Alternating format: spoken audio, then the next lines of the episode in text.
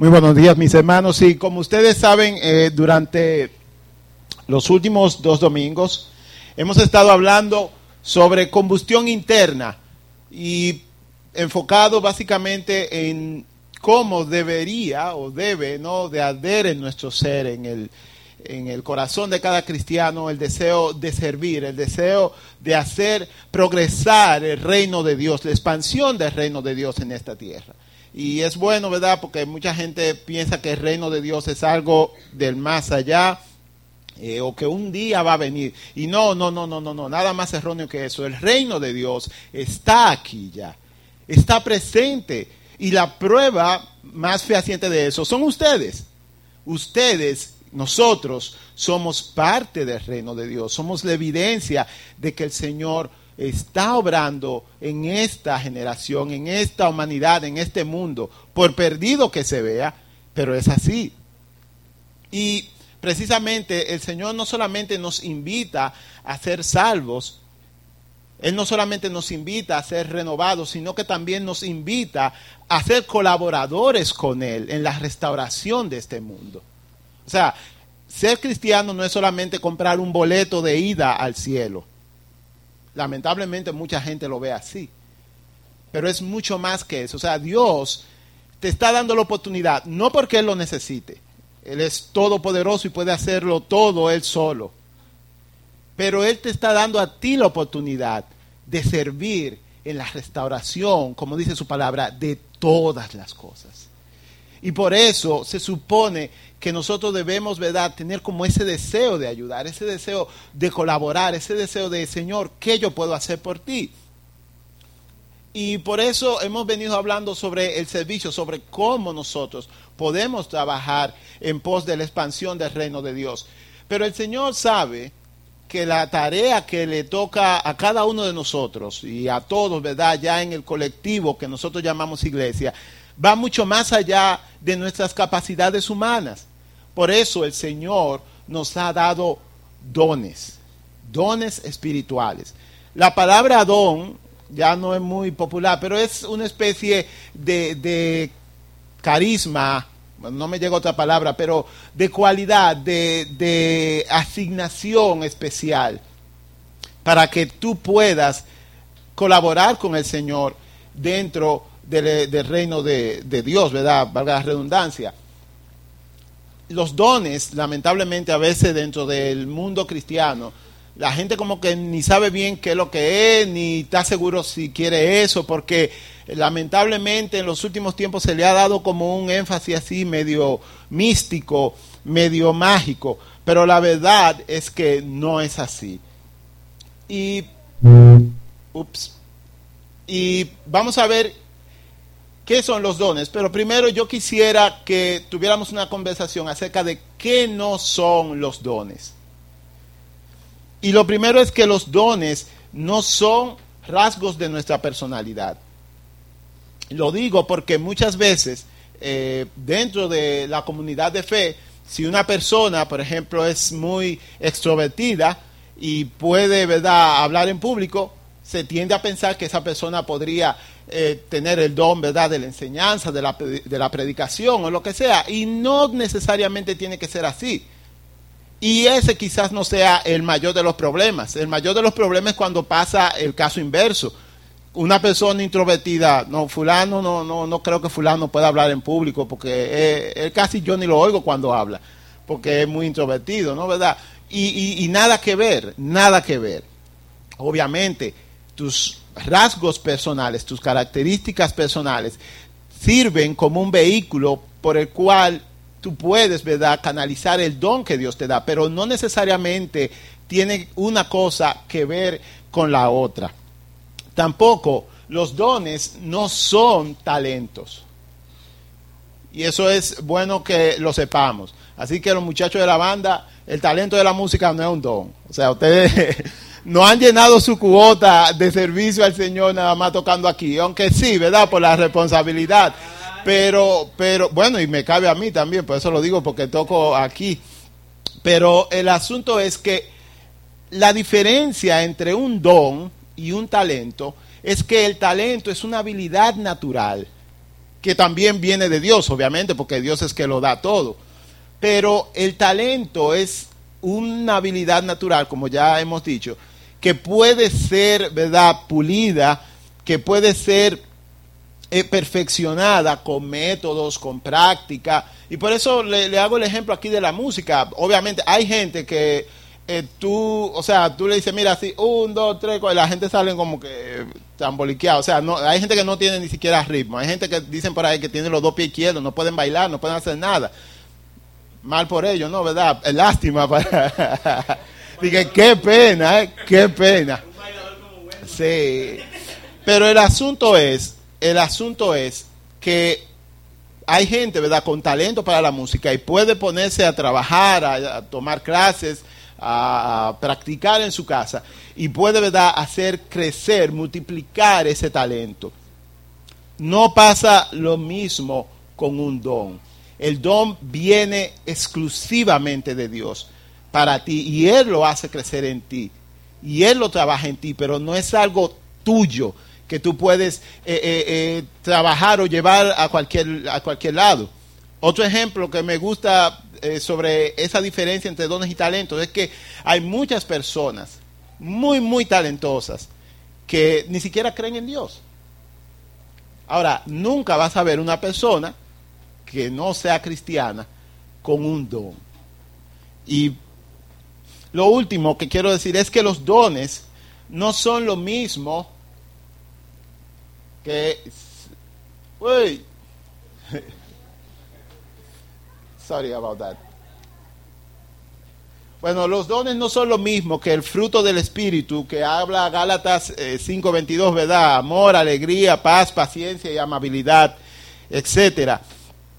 El fruto del Espíritu en nosotros es la colaboración que ha hecho Jesucristo a nuestro carácter, o el Espíritu Santo. O sea, cuando el Señor llega a tu vida, ¿verdad? y, tú le das la oportunidad de que empiece esa transformación que Él quiere hacer en todos nosotros, empiezas tú a tener el fruto del Espíritu, o sea, estas características, tú empiezas a ser una persona más alegre, empiezas a amar, empiezas a ser amable, empiezas a, a, a ser templado, o sea, no una persona que cambia con las circunstancias. Los dones no son el fruto del Espíritu. Como dije, el fruto del Espíritu es la evidencia de que Jesucristo está trabajando en ti. Ahora, los dones evidencian que tú quieres, te has puesto en la mano del Señor para trabajar por Él en su reino. Ahora, los dones son, y hay muchas definiciones por ahí, pero esta yo pienso que es una de las más certeras. Dice que los dones son habilidades especiales dadas por Dios entregadas a todos los creyentes por el Espíritu Santo para compartir su amor y fortalecer el cuerpo de Cristo. Y vuelvo y se los leo porque es de verdad importante que nosotros pensemos en eso. Los dones espirituales son habilidades especiales dadas por Dios, entregadas a todos los creyentes. Todos. Por el Espíritu Santo. ¿Con qué propósito? Para compartir su amor, o sea, el amor de Dios, y fortalecer al cuerpo de Cristo.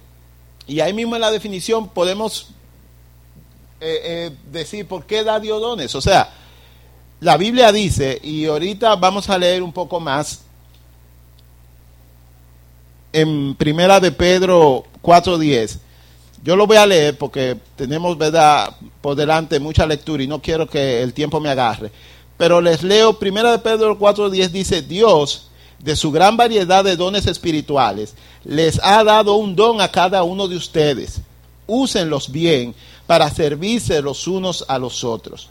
También, primera Corintios 12.7 dice, a cada uno de nosotros se nos da un don espiritual para que nos ayudemos mutuamente. Los dones son para servir al cuerpo de Cristo, que es la iglesia dice Pablo. Y vemos, ¿verdad? Ahí en 1 Corintios 12 eh, y, y, también en 1 Pedro 4, que el propósito de dar dones es que nosotros sirvamos, sírvanse unos a otros, sirvan al cuerpo de Dios con los dones. O sea, y hago mucho hincapié en eso, porque eh, lamentablemente, hay mucha gente, y ustedes lo han visto por televisión y todo, que hacen un show con el asunto de los dones. Y, bueno, y vamos a orar por los enfermos, fulano, mírale el pie, el pie cómo le está creciendo, mírale el pie cómo le está... Y, o sea, yo no digo que eso es totalmente malo, pero hay que tener cuidado. O sea, con, cuando uno pasa la línea de servir a brillar, hacer un espectáculo con el don que Dios te ha dado. Y esas prácticas muchas veces, lamentablemente, ponen la luz sobre quién? Sobre el hombre que está orando y dice, mira el pie cómo le creció, mira ese cómo dejó la muleta. Y no ponen todo el enfoque en Dios, que al final es quien está haciendo la obra. Entonces, hay que tener sumo cuidado con eso. Y de hecho, tú ves en el Antiguo Testamento, en, perdón, en el Nuevo Testamento, tú nunca viste a Jesucristo o a ninguno de los apóstoles haciendo ese tipo de cosas, show multitudinarios para eh, eh, eh, hacer milagros o lo que sea. De hecho, muchas veces se dice, venga a esta campaña de fe y milagros o campaña de sanidad divina. El punto no es ese. Si vamos a hacer una actividad debe ser para alcanzar personas para Cristo. Para Cristo, perdón. No hacer mi nombre famoso. Otro asunto importante, y lo vimos en, la definición que, que leímos sobre dones, es que todos tienen un don. ¿Y por qué yo quiero pararme aquí? Porque lamentablemente, en nuestro tiempo, ¿verdad?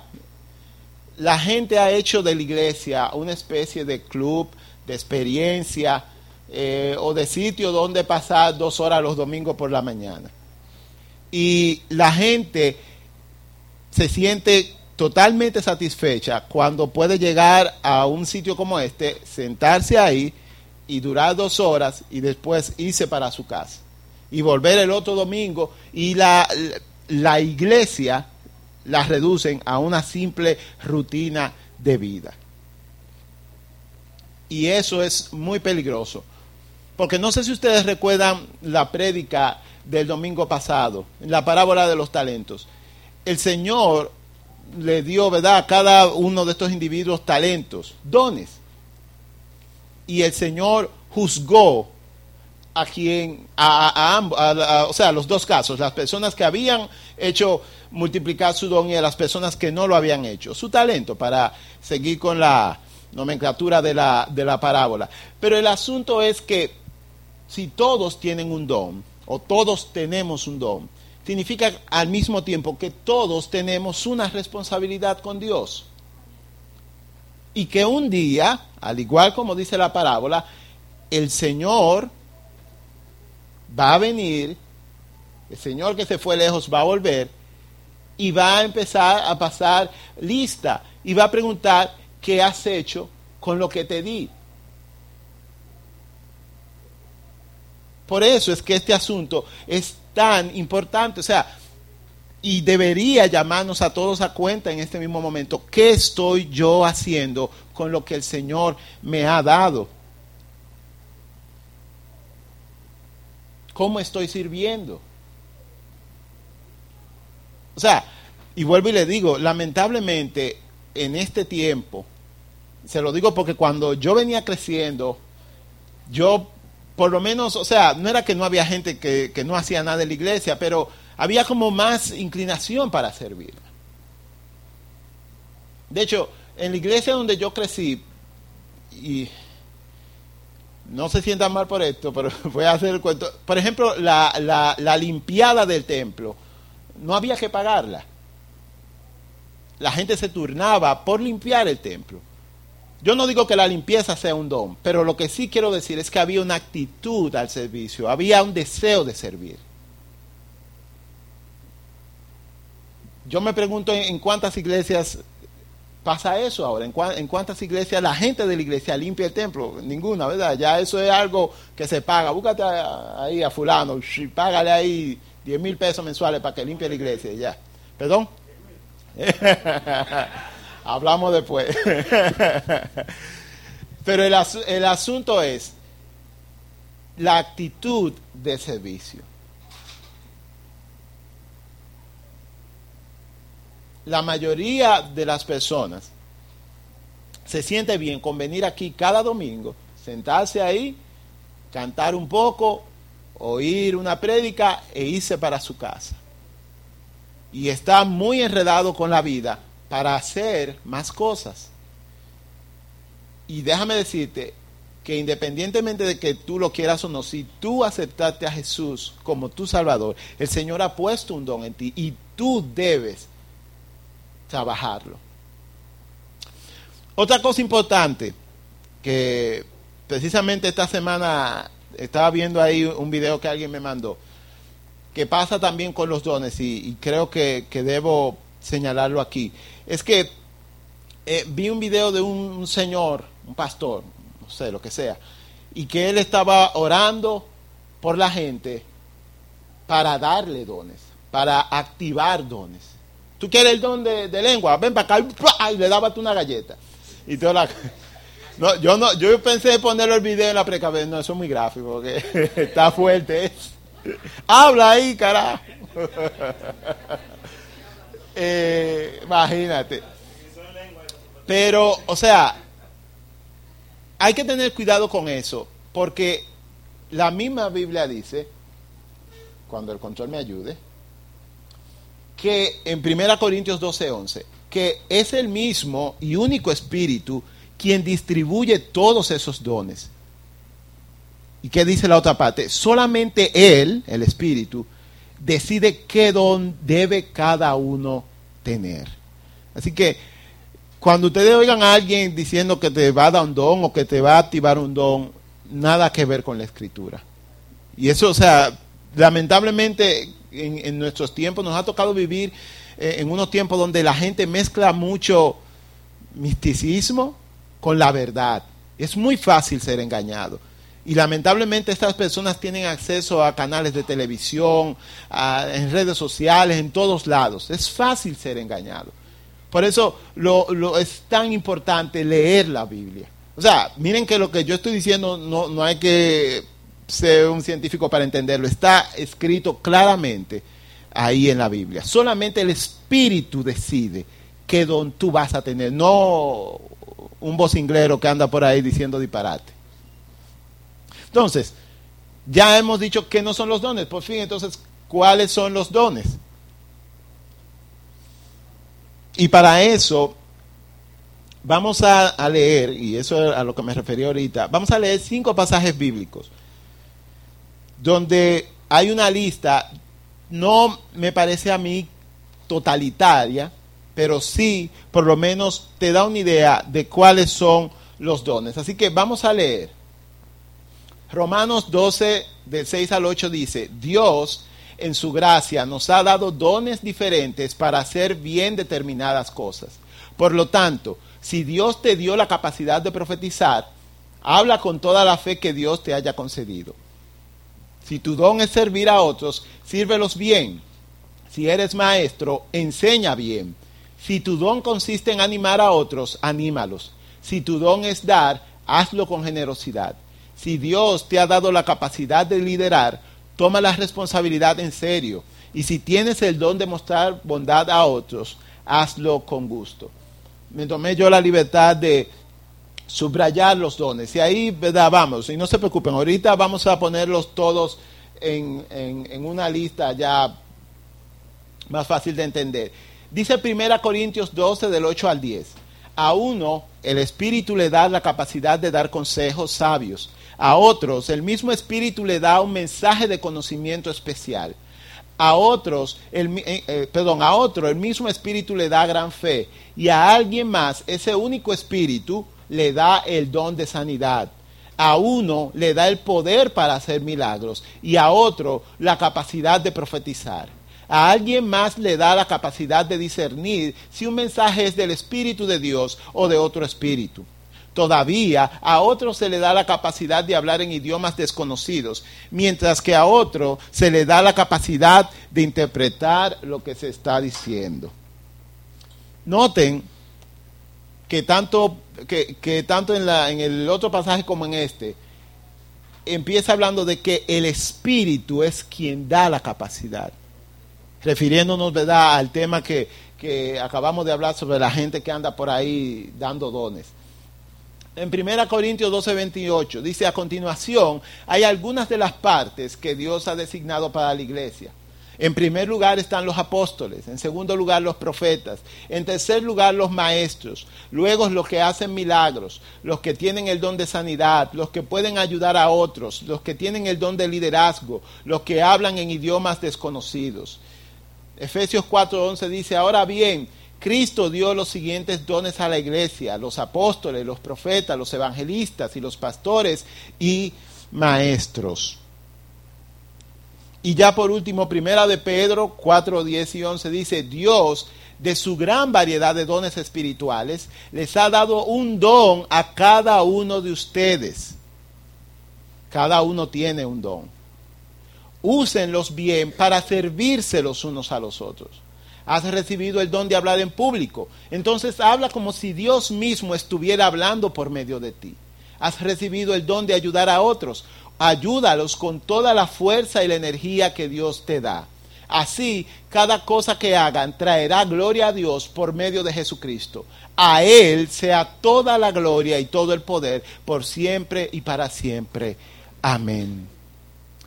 Y ya aquí una lista, ¿verdad? Más fácil de comprender de los dones que pudimos encontrar, pudimos ver en los cinco pasajes que acabamos de leer y se las leo administración, ánimo, apostolado, ayuda, conocimiento, dar, discernimiento, enseñanza, evangelismo, fe, hospitalidad, interpretación, lenguas, liderazgos, milagros, misericordia, pastorado, profecía, sabiduría y sanidad.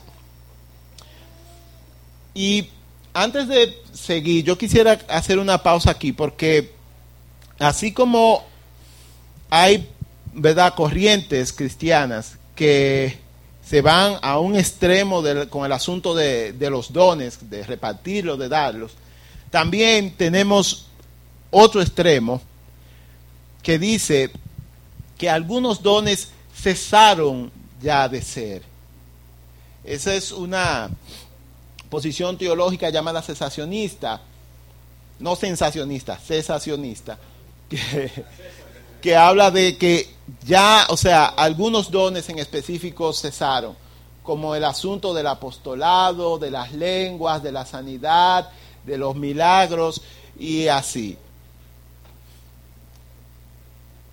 Los cesacionistas dicen que estos dones en particular tuvieron un tiempo que fue el tiempo de los apóstoles. Y por apóstoles nos referimos a los doce discípulos del Señor y el apóstol Pablo, que él mismo, ¿verdad? Dice que es el último de, los apóstoles del Señor y que vino como un abortivo, dice Pablo. O sea, él se consideraba tan bajo que él pensaba que él era algo como que así, malo. Sí. El asunto abortivo, algo que tú abortas. Imagínate, o sea, él vino como... Sí. Eh, el asunto es, y doy, déjenme terminar este tema para que eh, ustedes puedan expresar su opinión. El asunto es que los hermanos cesacionistas dicen que estos dones eran para, déjame ver, eran para afirmar el ministerio de Dios, para validar, mejor dicho, esa es la palabra, para validar la presencia de Dios en estas personas y que como ya, ¿verdad? Eso quedó validado totalmente, entonces estos dones ya no tienen más sentido y ellos por ejemplo, usan 1 Corintios 13, al final dice que eh, el amor es lo que perdura y que pasarán las lenguas y pasarán las cosas para justificar que ya las lenguas y los milagros han pasado. Nosotros en esta iglesia somos continuistas, o sea, nosotros sí creemos que los dones de apostolado, de lenguas, de interpretación, de milagros de sanidad, están presentes en la iglesia en el día de hoy. ¿Por qué? Porque el, el, punto de los dones, como hemos leído anteriormente, es servir los unos a los otros, es edificar la iglesia. Y a mí no me parece, ¿verdad?, que la iglesia está totalmente edificada. Todavía estamos teniendo luchas con todos nosotros, con pecados, con, con, con pecados. Así que todavía la iglesia debe ser y está siendo edificada. Además, Pablo dice que eh, nosotros debemos llegar a la estatura de Cristo. Y hasta donde yo sé, ninguno hemos llegado ahí. Así que por eso nosotros creemos que los dones están activos en la iglesia aún. Más que eso, personas que no eran apóstoles como Esteban, hicieron milagros de sanidades y, no, o sea, no eran apóstoles, eran diáconos. Así que ahí los hermanos sensacionistas se les cae un poco la, la teoría. Pero, ¿por qué estos dones, específicamente el del apostolado, el de la interpretación, el de lengua, el de milagro, el de sanidad, traen tanta discordia y tanto problema?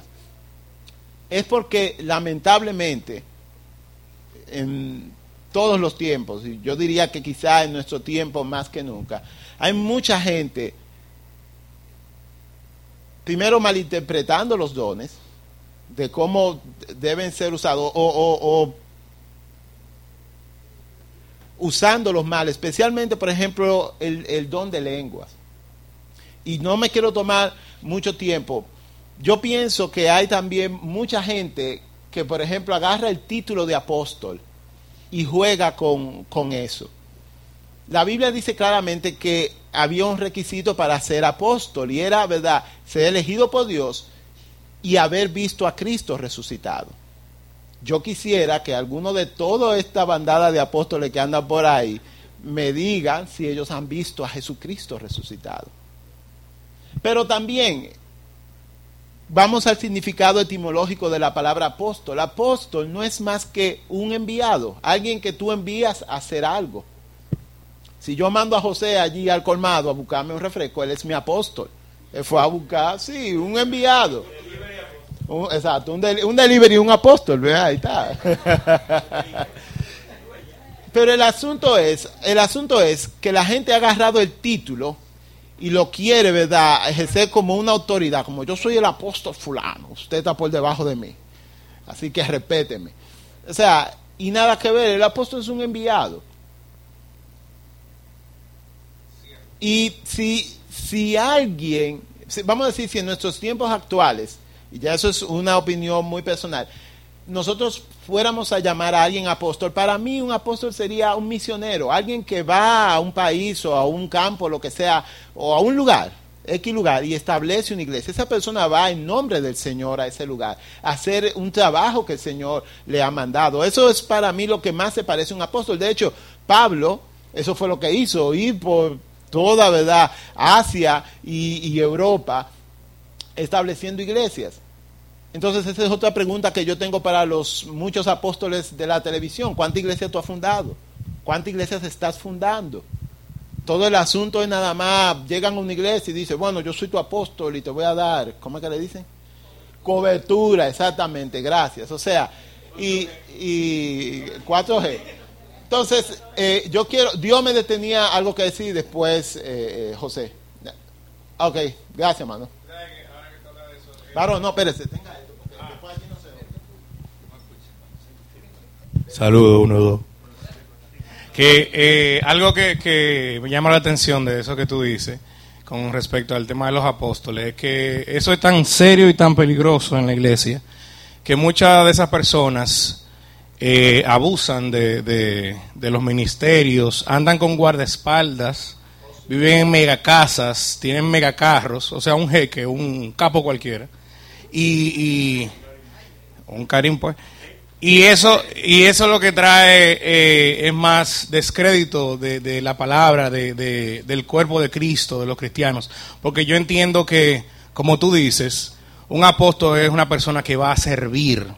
Y dice la palabra que, que aquel que quiera hacerse grande primero tiene que ser siervo, hacerse el más pequeño, o sea, empezar a lavar baño, empezar a, ir a los sitios. Entonces, eh, es bueno que tengamos pendiente eso. Cuando vemos a esa gente con esas megas iglesias, esas cosas que yo tengo y entran con esta, con esta bandada armados, eso no, eso no es de Dios realmente.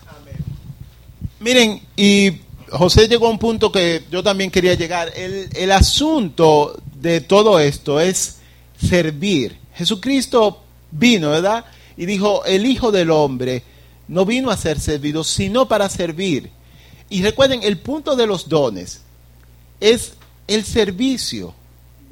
No hacerme yo, no que Dios piensa que yo estoy por encima de ustedes y por eso me pone aquí para que yo les diga cosas a ustedes porque ustedes no tienen cerebro para pensar. Nada que ver, es servicio, es servir.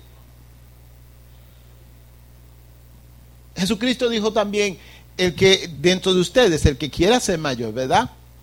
Que sirva. Entonces, ahora, ¿cómo yo descubro mis dones? Que es la pregunta más natural que debe caer después de todo esto que hemos hablado. Y volvemos al punto. El don se trata, o los dones se tratan de cómo tú sirves, cómo Dios te equipa a ti para servir, para servir mejor. Entonces, la mejor forma de descubrir cuáles son tus dones, adivinen cuáles. Sirviendo. Sirviendo. Sirviendo. Tú quieres saber cómo o qué dones tienes o cómo puedes servirle mejor a Dios sin servir. Es como querer aprender a nadar sentado ahí en esa butaca donde estás. te pueden dar y te pueden hablar todas las teorías y todo lo que sea, pero nada, nada va a sustituir la aplicación práctica del concepto. Así que lo primero es, sirve. ¿Qué estás haciendo tú por el reino de Dios? Piensa en eso, ¿qué yo estoy haciendo? También hay ayudas, y vamos a repartir una hora. Yo creo que tú vas a necesitar. Ah, ok. Hay, hay unas guías diseñadas por eh, muchas personas, pastores, líderes, que nos ayudan a identificar los dones. Y vamos a repartir a todo el mundo, o las que den, este, este tipo de guías. Vuelvo y les digo, estas guías son sencillamente una ayuda que te te ayuda, vaga la redundancia, a pensar en, el asunto de los dones y a pensar como en, en calidades, en cualidades, perdón, que tú tienes que se pueden analizar y decir, bueno, pero sí, yo me siento cómodo haciendo tal cosa, ese podría ser eh, eh, mi don o algo así por el estilo. La guía no es para que ustedes la llenen aquí, porque es un poco larga. Pero lo que yo sí les voy a pedir, por favor, es que ustedes en su casa se tomen un tiempo a solas y, respondan. Son sencillamente, ¿verdad? Preguntas muy sencillas y tú tienes que responder sí, quizás no. Sí, quizás no. Solamente las vas tachando. Ahora, en el aspecto práctico, por lo menos lo que yo me he dado cuenta que pasa es que cuando tú sirves con los dones que Dios te ha dado, usualmente tú sientes mucha satisfacción, tú sientes que tú de verdad das para eso y tú ves los frutos prácticamente eh, eh, al instante. Cuando tú sirves en una capacidad en la que Dios no te ha dado dones para eso, tú usualmente te, o te cansa mucho o te frustras o, las cosas no te salen bien. Por ejemplo, no está mal servir eh. Ven, ven, ven, dilo por favor. Dos cosas. Uno, voy a aprovechar para decir dos cosas. Una, no está mal servir aunque no sea tu don. Usted sirve y si no eso, o sea, entrégaselo al Señor. Número dos, y no me puedo ir sin entregar esa. Es más fácil ah, agarrar un apóstol, un super Saiyajin 7 apóstol y decir que malo es cuando nosotros somos nuestros verdaderos super apóstol. Si usted nunca ha ido a Bethesda y su tiempo en el celular, lo siento hermano, yo soy como yo soy, yo le monto la pura. de esta prédica, vámonos con lo que Duelman está diciendo, pero por favor no vayamos pensando en esos tigres con mega casa malo cuando nosotros no tenemos tiempo para venir aquí a hacerlo. Llévense esa, ¿eh? Llevémonos esa. Gracias. Miren, el asunto es, el asunto es, volviendo a la experiencia práctica, por ejemplo, nosotros vimos que hay un don de, de, animar a las personas, de, de pa- para, ¿verdad? Animar. Hay gente que tiene ese don que puede sentarse contigo, hablar y ayudarte con tu problema y todas las cosas. Ese no es mi don. Ese no es mi don. O sea, porque eh, yo una vez oí un tipo que dijo, yo tengo todos los dones. Y yo, "Mierda". Sí. Sí, Miren, eh, pero el as- o sea, y uno lo sabe porque, por ejemplo, cuando, cuando te toca hablar con gente, en mi caso, y vienen y te cuentan su problema, uno como que se siente abrumado. Por ejemplo, Fausto tiene el don de animar, porque yo, yo a veces digo, mira, Fausto, y, y tú no te abrumes, que dice, sí, pero yo oro y se me pasa. O sea, tú sabes que es una persona. Ah, no, eh, de que yo me acuerdo, no, no, no, yo oro y se me pasa. o sea, además, él es proactivo a dedicarle tiempo a eso. Yo no muy, no, no mucho. Yo puedo hablar contigo de tu problema, pero yo como que te voy a cortar rápido. Dime, ¿qué es lo que te pasa a ti? No, pero tú, tú eres una conversadura. Yo te dije a ti. ¿no? ¿Cómo tú hiciste eso? sí. Y que Fausto te lo paso. y que. Sí, o sea, tú sabes bien que tú quizás no seas muy bueno. Ahora, tampoco. Si tú crees que yo te puedo ayudar con algo, tú puedes venir donde mí. No, eso no es lo que estoy diciendo. Pero ya tú sabes cómo va a ser. Ya tú sabes cómo va a ser. Sí. Sí.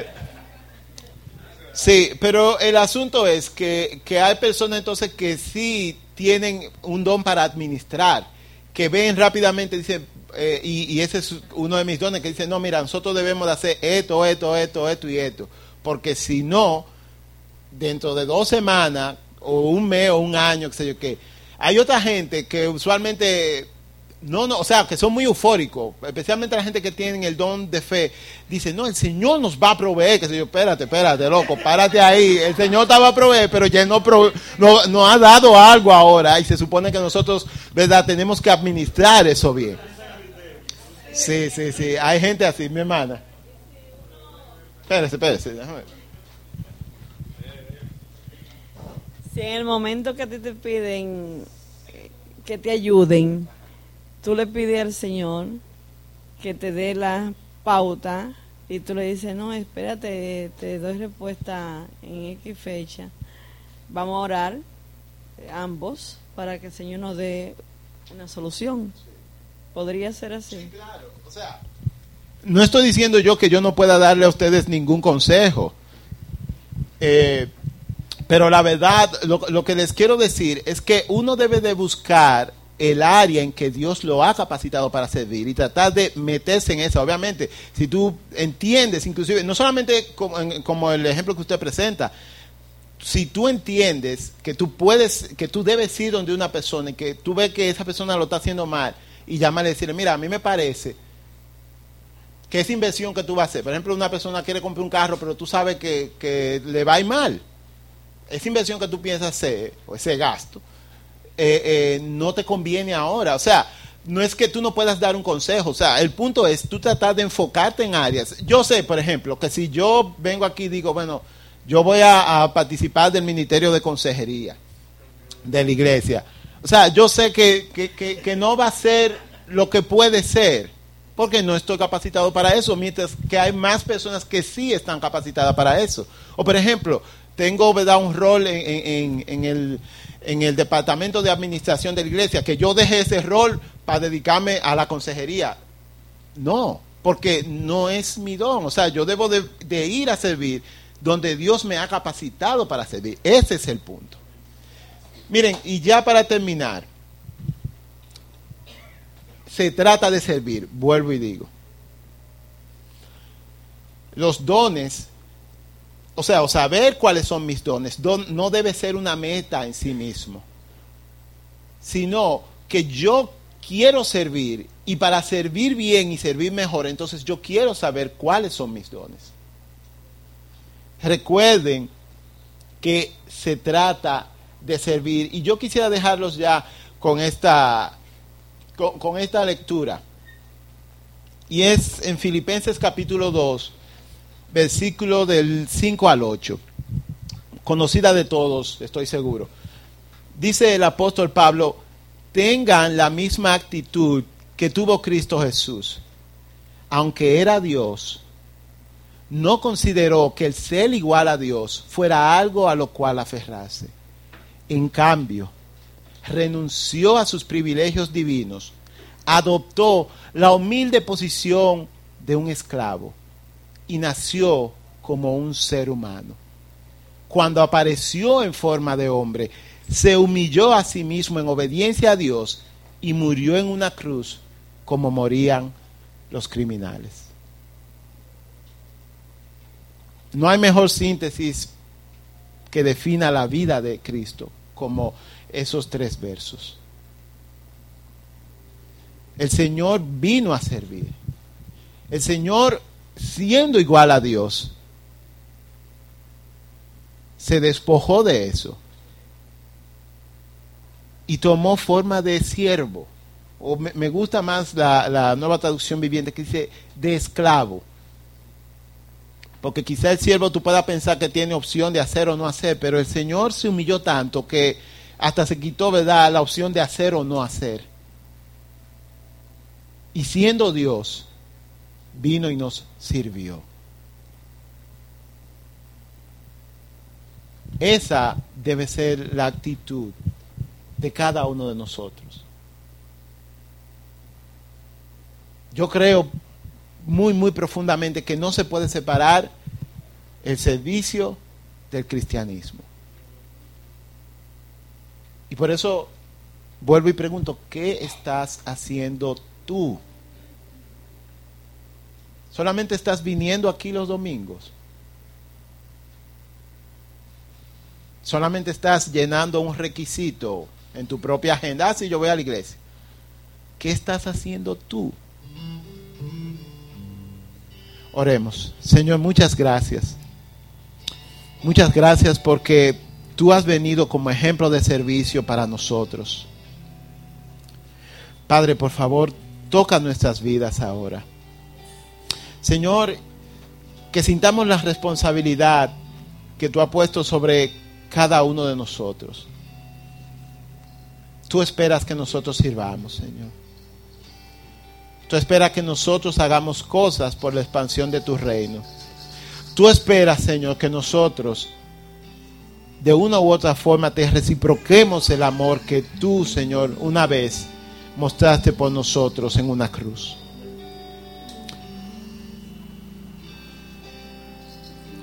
Padre, ayúdanos, Señor, a que ese sea nuestra motivación, que sea lo único, Señor, que nosotros querramos en esta vida. En el nombre de Jesús.